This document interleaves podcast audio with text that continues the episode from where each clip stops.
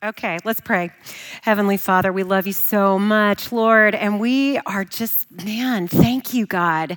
Thank you for everything that you've done as we've had six weeks to gather together and sit under your word, Lord.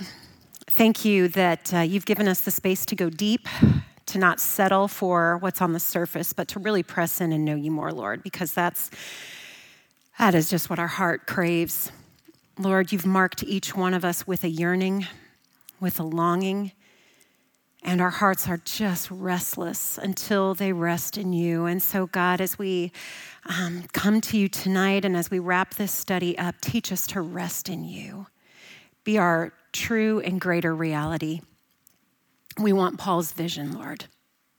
We want that vision of you. We want your peace. We want your joy. And we want to share it with others, God.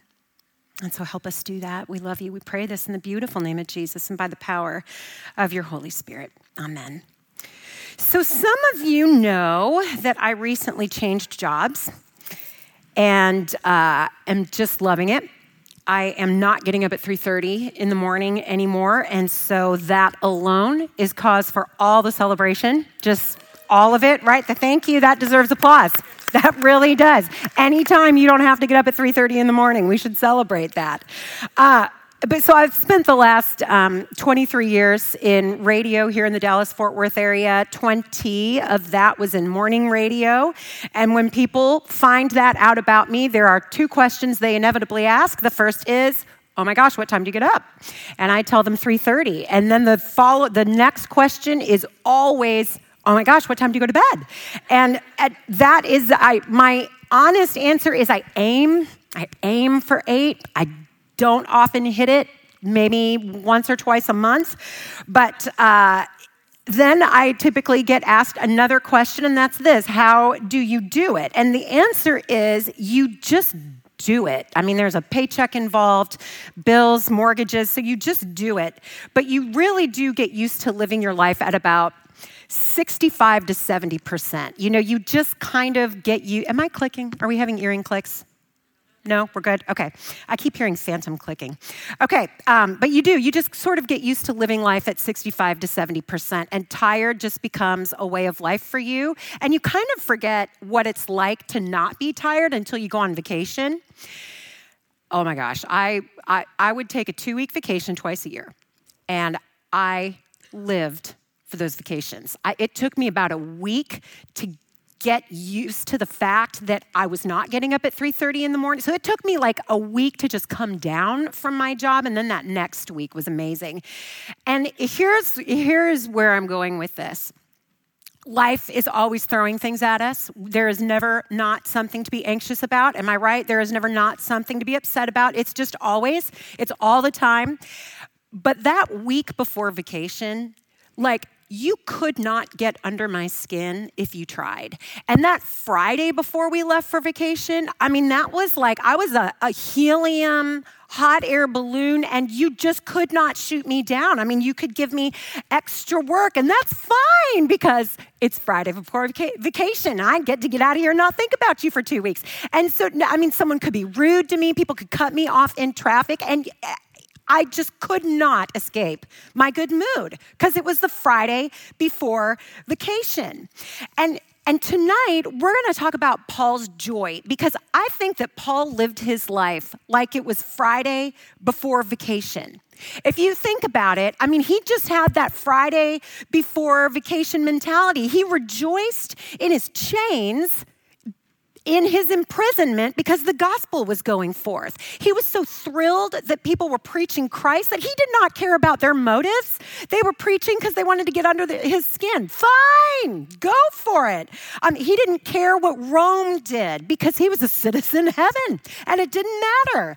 Um, you know, you want to throw him in jail? That's fine. He'll just, I don't know, write scripture, you know. I mean, they just couldn't knock him down no matter how hard they tried. If they tortured him for some bizarre reason that just energized people to share the gospel even more. You want to kill him? Great. Now he gets to be with Christ forever. And that's what his heart really wants. And so, what I want us to do is, I want us to try and figure out how Paul got there. We talked early on, I think it was the very first night of this study, that Paul had such a robust, rich vision of Christ that he was able to live his life, like Friday before vacation. And so, what we're going to do tonight, we're going to do this just a little differently. We are only going to go through the first 13 verses of chapter 4 because I really want to camp down on Paul's joy. That's where I want us to land, and that's where I want us to camp and spend the majority of our time tonight. If you um, are feeling a little bit slighted by that, I apologize. It's for time's sake that we can't go through the back half of this chapter, but I will say that we did a really thorough treatment of that in the homework, and I don't know that I necessarily have anything to add to that anyway. So if you want to, if you were not able to get to this week's homework, you can go through the last couple days and you will be thoroughly walked through the last half of this chapter.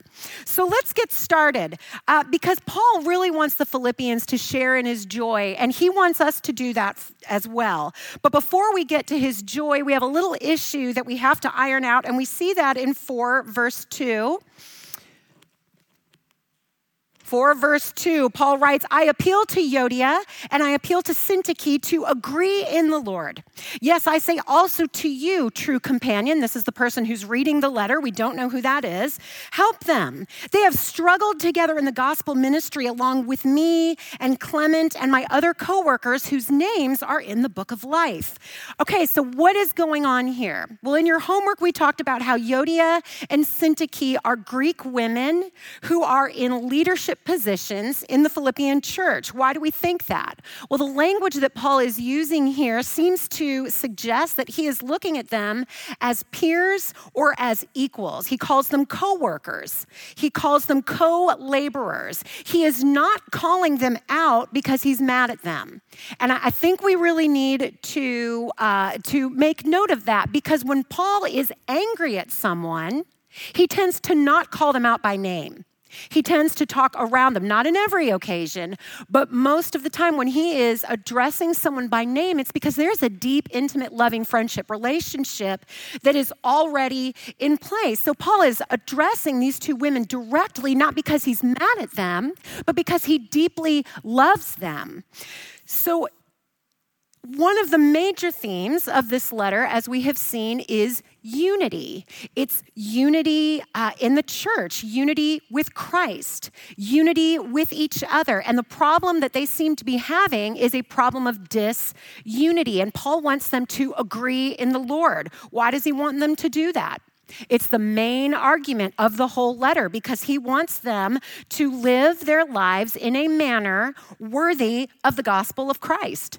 And that means that the world needs to see them and the world needs to see us working together. Not all of this Christian infighting, but working together, spending more time on what we agree in than agree on than on what we disagree on in chapter 2 we saw this. Philippians 2 14 through 16 do everything without grumbling or arguing. He may have been thinking about these two women in this occasion so that you may be blameless and pure children of god without blemish though you live in a crooked and perverse society in which you shine as lights in the world by holding on to the word of life. And so one of the things that makes people stop and take notice of us is simply our kindness to one one another. I mean, think about it. In the Botham Jean trial, you remember that his brother hugged the woman who shot his brother. Uh, Botham Jean's brother hugged the woman, the police officer that had accidentally shot him. That made front page news all over the planet. They shined. He shined like a star in a dark world. Why? Because he offered forgiveness, because he offered kindness, and, and so, this is one of the things that sets us apart. And this is one of the things that we really need to be focusing on, especially as things just tend to get darker and darker. We shine as lights in the world by holding on to the word of life. And that word holding on, that is like cleaving. And I don't know if you know what cleaving looks like, it means adhering to. So, if you have a pot, and you have paint, you have two objects. But once you paint that pot and the paint has set, you have one object, and that's a painted pot, right? That's what that's what holding fast looks like. That's the picture that the Bible is painting there. And so, regardless of where we live in the world, the call on our lives is to conduct ourselves as citizens of heaven. Why? Because the world is watching. The world is watching us. And the world will not even begin to listen to our words if our words don't match our actions. It's funny, they say that body language uh, accounts for over half of what we say. And so, one of the reasons I'm a big fan of face to face conversations is because you can't read tone no matter how many emojis I use. I cannot communicate all the emotion that I want to communicate. However, um, uh, body language and, and the things we do speak volumes, and that's what someone reads before they ever hear what we have to say. So Euodia and Syntyche, was their issue a big deal? Well, I think it probably was simply for the from the fact that Paul had heard about it and he saw fit to address it. He asks his true companion to help them, and that simply tells us that every now and then we're going to bump into issues with people we dearly love, and we are going to need an outside party who's objective to help us navigate that. That's a biblical principle right there, is that we are going to clash. I'm, we're human people wearing skin. We're always going to clash and we're going to step on each other's toes and we are not going to see eye to eye. And when that happens, the loving thing to do is to get a, a, third party and, and sit down and try to work these things out for the glory of Christ. But I do think that we need to note that he only spent two sentences on it. I mean, he just, he he touched on it and then he bounced right off and he went on to something else. And this is what he says next Rejoice in the Lord always. Again, I say rejoice. Let everyone see your gentleness. The Lord is near. Now, we saw Paul say this exact same thing, except for one word in chapter 3, verse 1. And I think that if this letter, if this little book, the book of Philippians, were a song, the chorus would be Rejoice in the Lord. Again, I say rejoice. Rejoice in the Lord. Again, I say rejoice. Paul brings up joy or rejoicing 13 times. And so, what I want to do is, I want to go back and I want to look at, I want us to pinpoint what exactly Paul's occasions for joy are. Why is he so joyful? In his opening, chapter 1, verse 4, he tells the Philippians that he always prays with joy because of their participation in the gospel. And so Paul is taking great joy that the Philippians are sharing Christ with people. They're evangelizing, and that fills his heart with joy. Chapter 1, verse 18, he rejoices that people in Rome, where he's imprisoned, are preaching Christ. He doesn't care what their motives are. He's just ecstatic that they're preaching Christ. It gives him joy. Verse 25, even though to live is Christ and to die is gain, Paul decides that he will remain in the body for their progress and their joy in the faith. And so Paul finds great joy in um, when other people are growing in spiritual maturity and the joy that comes from that. So their joy is his joy. Paul tells them to rejoice, even if he's being poured out like a drink offering on the sacrifice of their faith. And the drink offering language here is reminiscent of the Old Testament sacrificial system. And so, what Paul's doing, it's referring to the fact that Paul is suffering on behalf of Christ. And you may recall in uh, verse 29, chapter 1, verse 29, Paul wrote that it has been what? Granted to believers not only to believe in Christ, but also to suffer for him. And so Paul sees suffering for Christ as an occasion for joy. Paul encourages them to rejoice when he sends Epaphroditus back to him. He wants them to rejoice in each other, and knowing that they're rejoicing in each other gives him cause to rejoice. What I want you to see, what I really want you to notice here, is that Paul's joy never comes from prosperity, it never comes from comfy or cushy circumstances.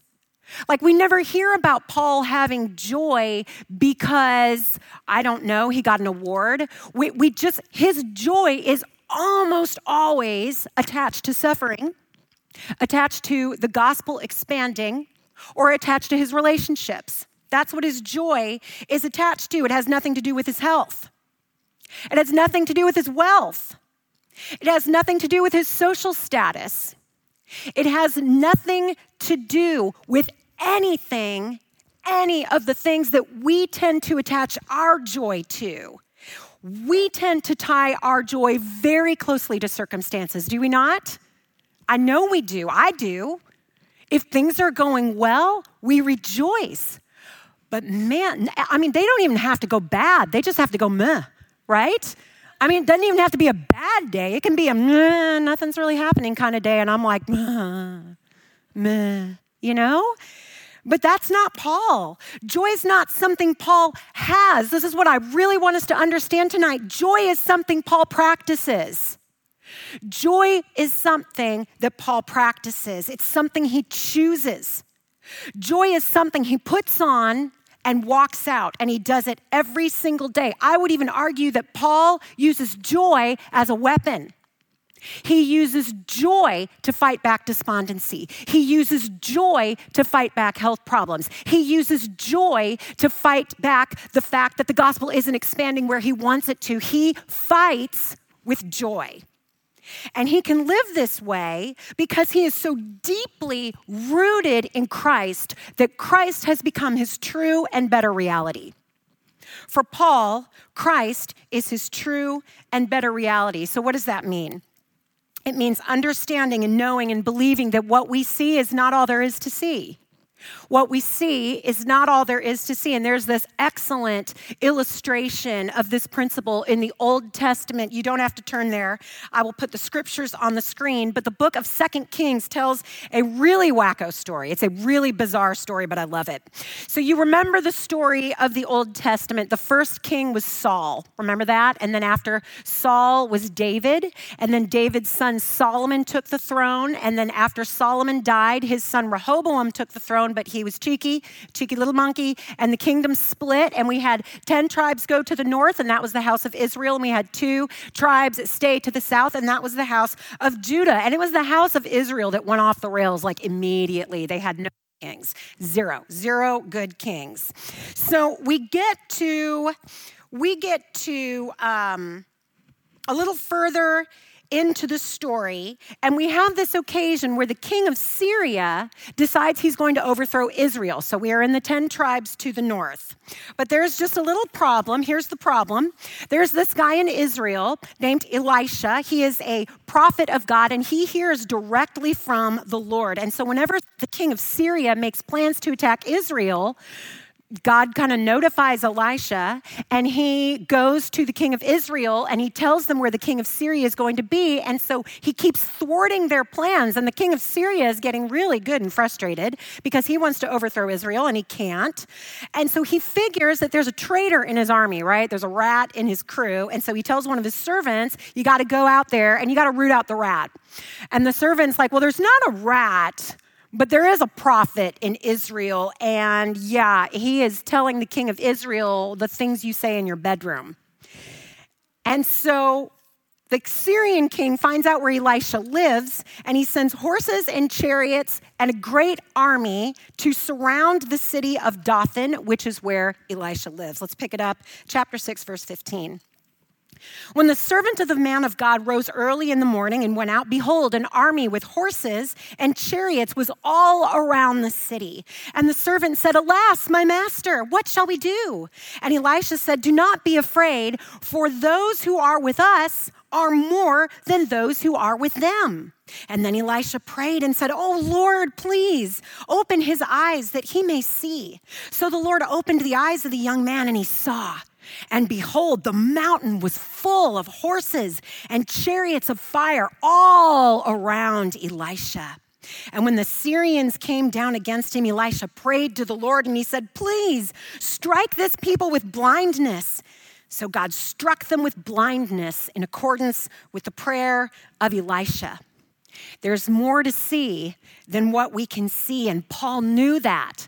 As a Jew, he grew up hearing the stories of the Old Testament. And as a Pharisee, he was interpreting the scripture for the Jews. And he knew that there's more to see than what we can see. And because of that, Friday before, before vacation. It's how he lived his whole life, Friday before vacation. And Christ is our true and better reality. And when we can live in that reality, y'all, joy comes naturally. It's not something we have to muster up, it's the overflow of our relationship with Christ.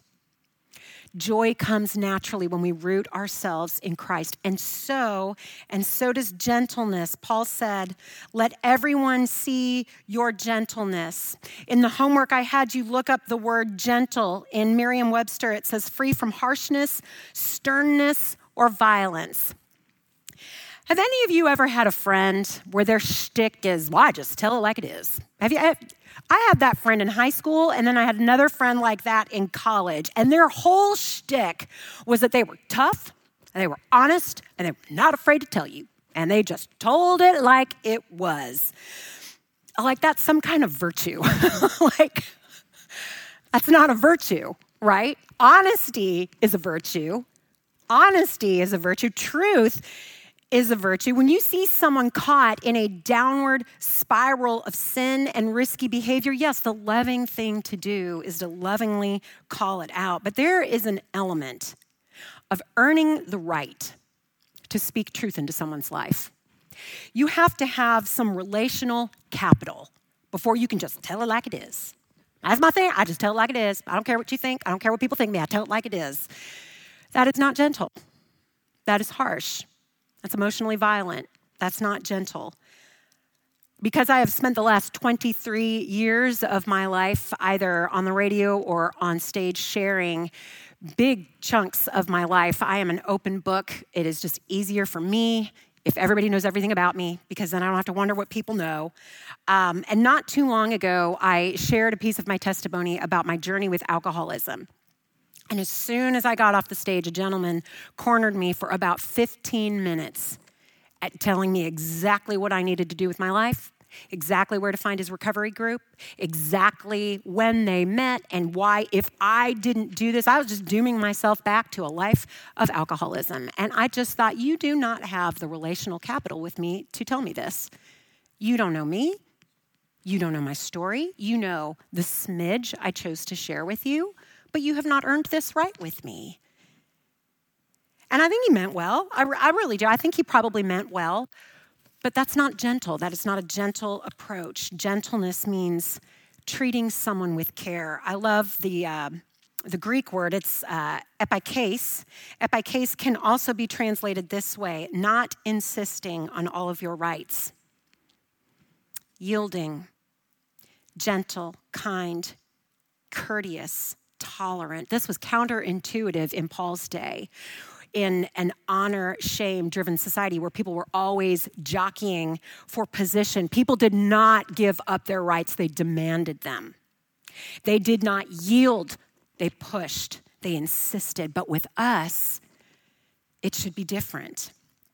And then Paul gives them this reminder. He says, The Lord is near. I, I, I love this. I love this verse. The Lord is near. Paul is pulling from his Jewish heritage here because the very hallmark of the God of the Bible is that he is a God who is near. Deuteronomy 4 7, Moses wrote, For what great nation is there that has a God near to it as the Lord our God is to us whenever we call on him? And Psalm 145, 18 says, The Lord is near to all who call on him, to all who call on him in truth. Psalm 34, 18, the Lord is near to the brokenhearted, and he saves those who are crushed in spirit. This is so wildly different than the gods of the pagan nations of the Old Testament or any of the gods and goddesses in the Greco Roman pantheon. The Greco Roman pantheon had many gods who were high up and far off. But we have one God who comes down to be near. The Greco Roman gods were wackadoodles. They were big, immature doofuses that had to be appeased with various kinds of sacrifice. But our God pursues us and sacrificed himself so that we could draw near to him. His very name, Emmanuel, means God with us. And this was what set the God of Israel apart from all the other gods. What did God do? What did God give to Moses when he met with him on Mount Sinai? He gave him the 10 commandments that they could follow them so that the Lord could dwell within their midst because the Lord loved his people and wanted to dwell within their midst. Verse 6 do not be anxious about anything. Instead, in every situation, through prayer and petition with thanksgiving, tell your requests to God, and the peace of God that surpasses all understanding will guard your hearts and your minds in Christ Jesus. This verse has really been misunderstood and I, I want to park on this for a few minutes. Um, maybe you, like me, have heard some well meaning churchy people cite this verse and say that worry and anxiety and fear are sinful. All right, God commands us not to fear. Jesus told us not to worry. Paul says, don't be anxious. So if you do any of those things that we are commanded not to do, we are in violation of God's law. That sounds logical, right? Nothing could be further from the truth. Nothing could be further from the truth. I think there are a couple reasons why these verses tend to be misunderstood. Uh, one, I blame Bible apps. I don't know if any of you listen to a Bible app, and I know there's lots of them out there, and I think I just chose the bad one. But when I listen to the Bible, man, my guy is so cranky. He's British, he's cranky, everything sounds stern. I feel like he probably has permanent creases between his brows because he's just reading scripture so angry. But here's the thing I think that we sometimes do that when we're reading scripture. I think we sometimes read things that are really meant to be this warm blanket of encouragement, but we read it in this tone as though God were frustrated with us. And I actually think a lot of us walk around with this under, underwriting current, this disquiet feeling that God is disappointed with us. God's not disappointed with us. I mean, we are meeting his expectations. he knew we would be messy and broken and we would need a savior. And so he sent one. We have 100% lived up to God's expectations of us. God is not disappointed in you. He is not disappointed in your progress. He is not frustrated with you. He loves you, but did you know he also likes you? Like he really likes you. He's really, really, really enamored with you. He is not frustrated with you. Be anxious for nothing. That's not his tone. Has that been Paul's character up until this point? I mean, he was just chastising Euodia and Syntyche, and even that was wrapped in love and sugar, right? I mean, even that was wrapped in love. The very next words out of his mouth are rejoice. You don't say that when you're berating someone. I want you to look at something and then I want you to tell me if you think God's posture toward you is one of frustration.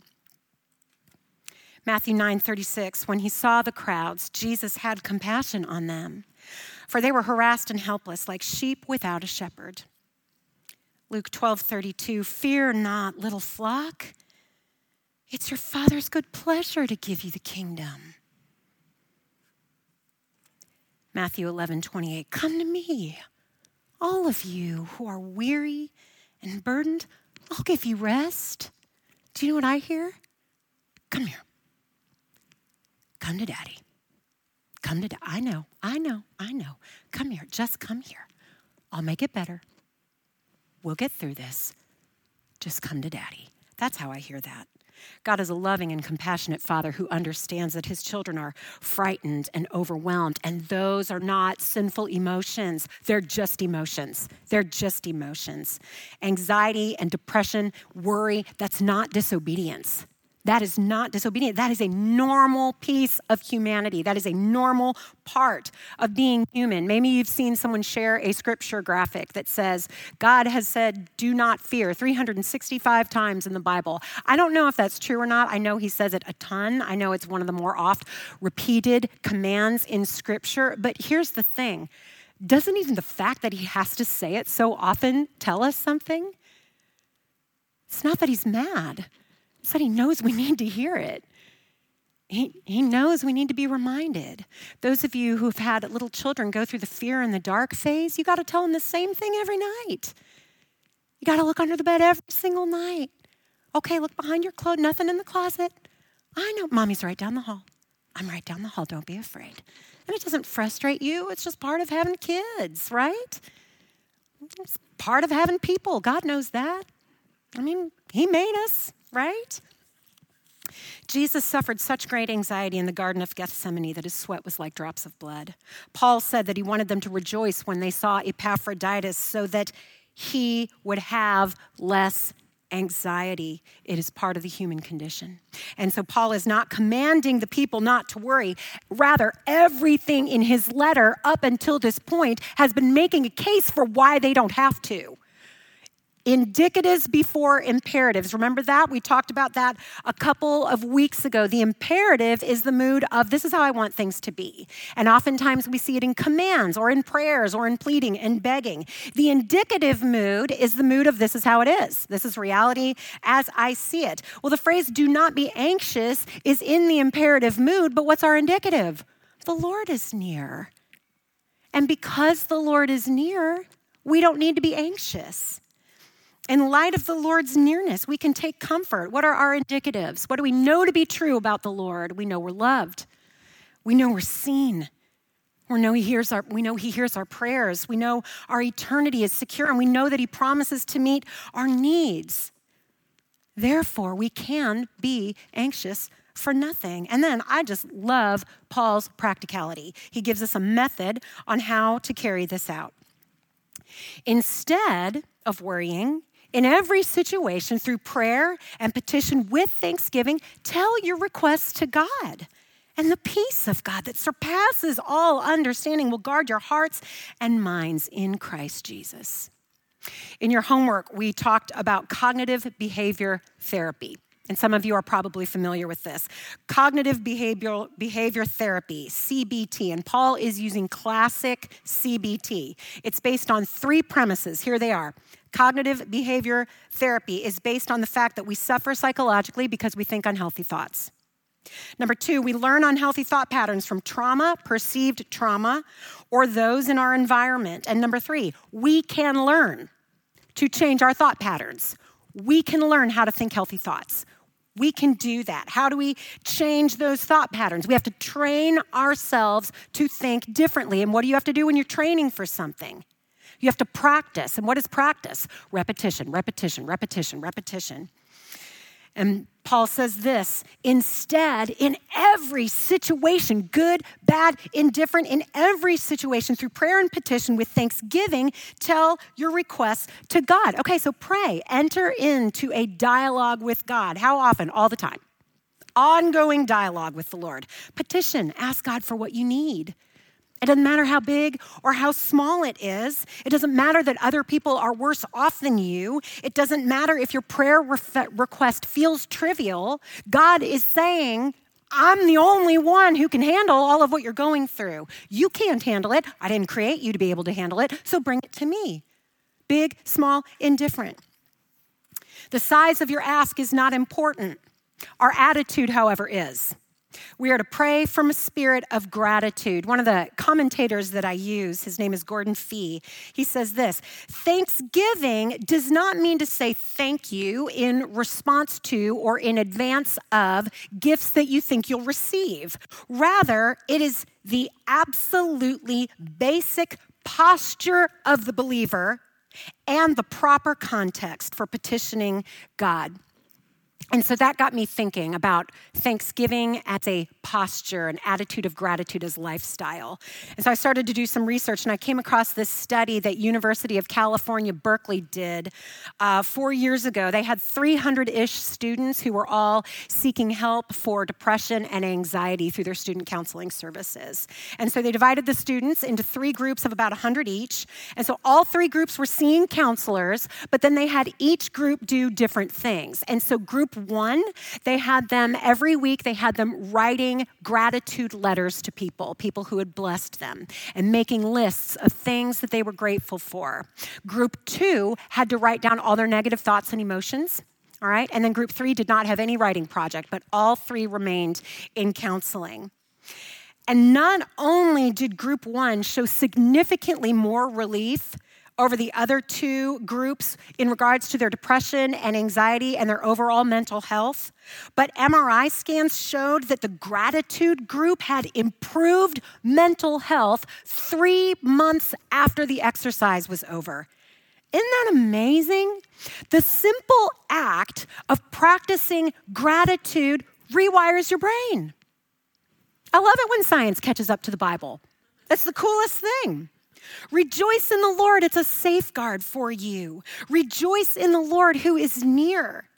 Because the Lord is near, you don't need to worry about anything. Instead, pray about everything. Just keep that open dialogue running. And when you need something, you ask. But when you ask, ask in a spirit of gratitude, remembering that the Lord is the giver of all gifts. And when you do, the peace of God that surpasses understanding, it means it doesn't make sense. It means that you can experience peace that defies your worst circumstances. What will it do? It will guard your hearts and minds. That is an active verb. It will guard your hearts and minds in Christ Jesus. This is military language. And this word, uh, it's phoreo. It means to put a garrison of troops around a city. We just saw this word in the story in 2 Kings chapter 6. What did God do? He put a garrison of the heavenly host around Elijah more that were with them than were with the Syrians. That is the peace that guards your heart and mind. It is set as a garrison around you. And there's another component to this.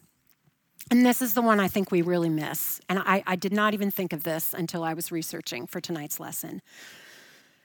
The other component is community. All right, in 21st century America, we have individualized our religion. Depeche Mode said it best back in 1989. Who knows where I'm going? Your own personal. You're gonna leave me hanging, Jesus. Come on, you know the song. Um, everyone has their own pers- personal Jesus, their own relationship with Jesus. Our faith is about our individual walk, and it's between us and Jesus and no one else. So that would be so foreign to the people who were reading Paul's letter and the people of the Old Testament. That is just not how life was lived at all. Um, faith was corporate.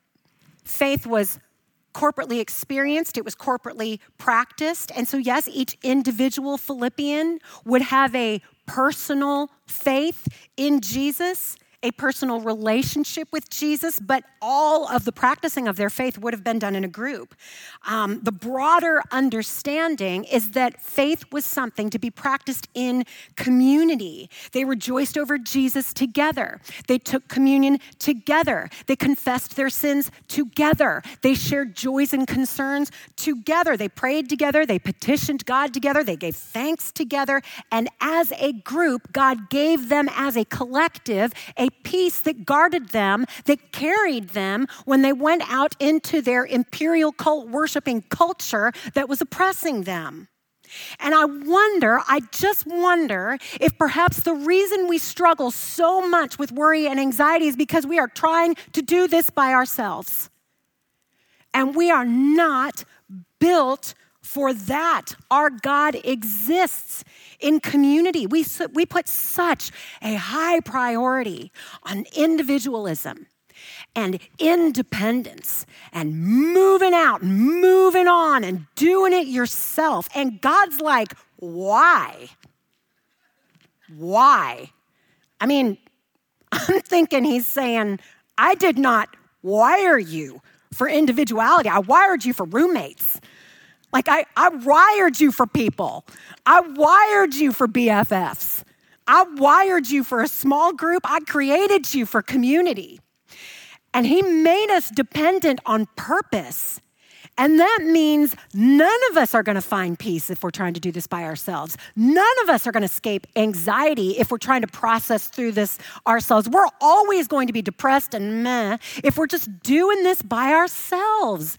God is a God that exists in community. We can't preach to ourselves. Have you ever noticed how difficult it is to get your heart to buy into what your head knows? Why is that? Do you know how long I have been studying the Bible like this? Why can't I get it through? Like my head knows it. I know it. But my heart doesn't want to believe it. Not when it's my life that's cratering.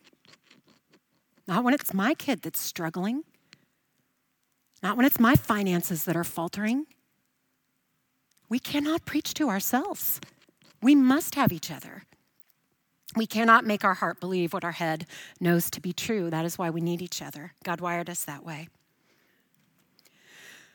Finally, brothers, whatever is true, whatever is worthy of respect, whatever is just, whatever is pure, whatever is lovely, whatever is commendable, if something is excellent or praiseworthy, think about these things. And what you learned and received and heard and saw in me, do these things. And the God of peace will be with you. I hear echoes of Matthew 7 24 in this. The wise and foolish builder. Both people were hearers of the word. But the one that had security was the one who did the word. The storm came on both of them, but it was the one who built his foundation on the rock, the one who heard the word and did what it said, who had the security. Whatever is true, whatever is worthy, whatever is just, whatever is pure, whatever is lovely. This is cognitive behavior therapy. This is retraining and rewiring your brain to think healthy thoughts. Verse 10 I have great joy in the Lord because now at last you have again expressed your concern for me. Now I know you were concerned before, but had no opportunity to do anything. I'm not saying this because I'm in need, for I have learned to be content in any circumstance. I've experienced times of need and times of abundance. In any and every circumstance, I have learned the secret of contentment, whether I go satisfied or hungry have plenty or nothing, I am able to do all things through the one who strengthens me. I can do all things through the one who strengthens me. This is not about winning a football game. This is not about starting a small business. This is not about climbing Mount Everest. If we are going to take this verse in its proper context, and we are, it means that because Paul finds his source of comfort, peace, and joy in Christ, because his roots go down so deep into Christ, it doesn't matter. Hungry, fed, warm, cold, naked, clothed, in danger, in comfort. If God calls him to it, he can walk through it because he who commands us enables us. He who calls us always enables us. Paul's joy was never in his circumstances, it was always in spite of them. It was always in spite of them. So, how do we get there? Well, there are no shortcuts. It's a relationship. It is spending time with Christ in His Word every single day. It is deciding what is most important to you. It is deciding what your priorities are because I hate to say this, our behavior always betrays our belief. Our behavior always betrays our belief. And I can teach Christ, I can preach Christ, I can study the Bible, I can do all these things, but unless I am sitting in a listening posture with my Bible open in a manner in which I can commune with the Lord, that is lip service. Our behavior betrays our belief. There is no easy way. Christianity is a relationship with a Savior who made himself a slave, and he demands everything. He demands all of us our heart, our mind. He is seated on the throne in heavenly places, and he has sent his Spirit to comfort and to guide us. And he is the one who gives joy and peace and strength. But here's the thing we got to go get it. We got to go to Him to get it. I want to end our time differently. I want to show you a testimony of a woman who is living this out in a way that I just have never seen. Amy Koch is a member of Rock Point Church who uh, is um, living with a stage four metastatic cancer diagnosis. And I don't know if I've ever seen such joy. After this video, we're going to go straight into a song. We're going to respond in worship. And then we're going to have a time of prayer for anyone who needs it. And if you want to walk up here during the song for prayer, you can do that too. So.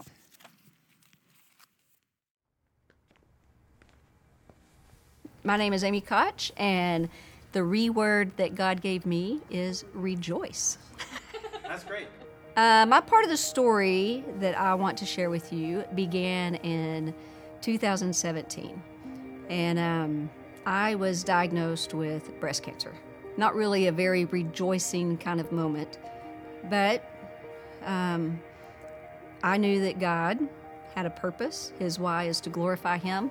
Um, I don't know how, but um, but through 2017, I saw many opportunities to um, praise Him and rejoice over what He was doing in my life. It was the typical breast cancer kind of thing. I had a couple of lumpectomies. I did chemo, I had radiation, and at the end of all of that, my cancer was gone. But in 2020, my uh, cancer came back as metastatic breast cancer, and um, it's all over my body. It's in my lungs, my liver, my bones, and my lymph nodes. So I feel like that what God wants me to share with others in my story of cancer is that He is good no matter what, and we can rejoice because of the salvation that He's given us. Um, I think rejoice is a spiritual word. I don't think it's a um, an earthly word. I, I think it's about the only way you can rejoice is to have Jesus in your heart. I think we regurgitate the story of salvation so much that people don't take it serious. And um, yes, Jesus died on the cross and rose again, and I've accepted my Savior. And that's kind of how it is. But here's how it should be Jesus died on the cross, and that should do something to you every time you hear it.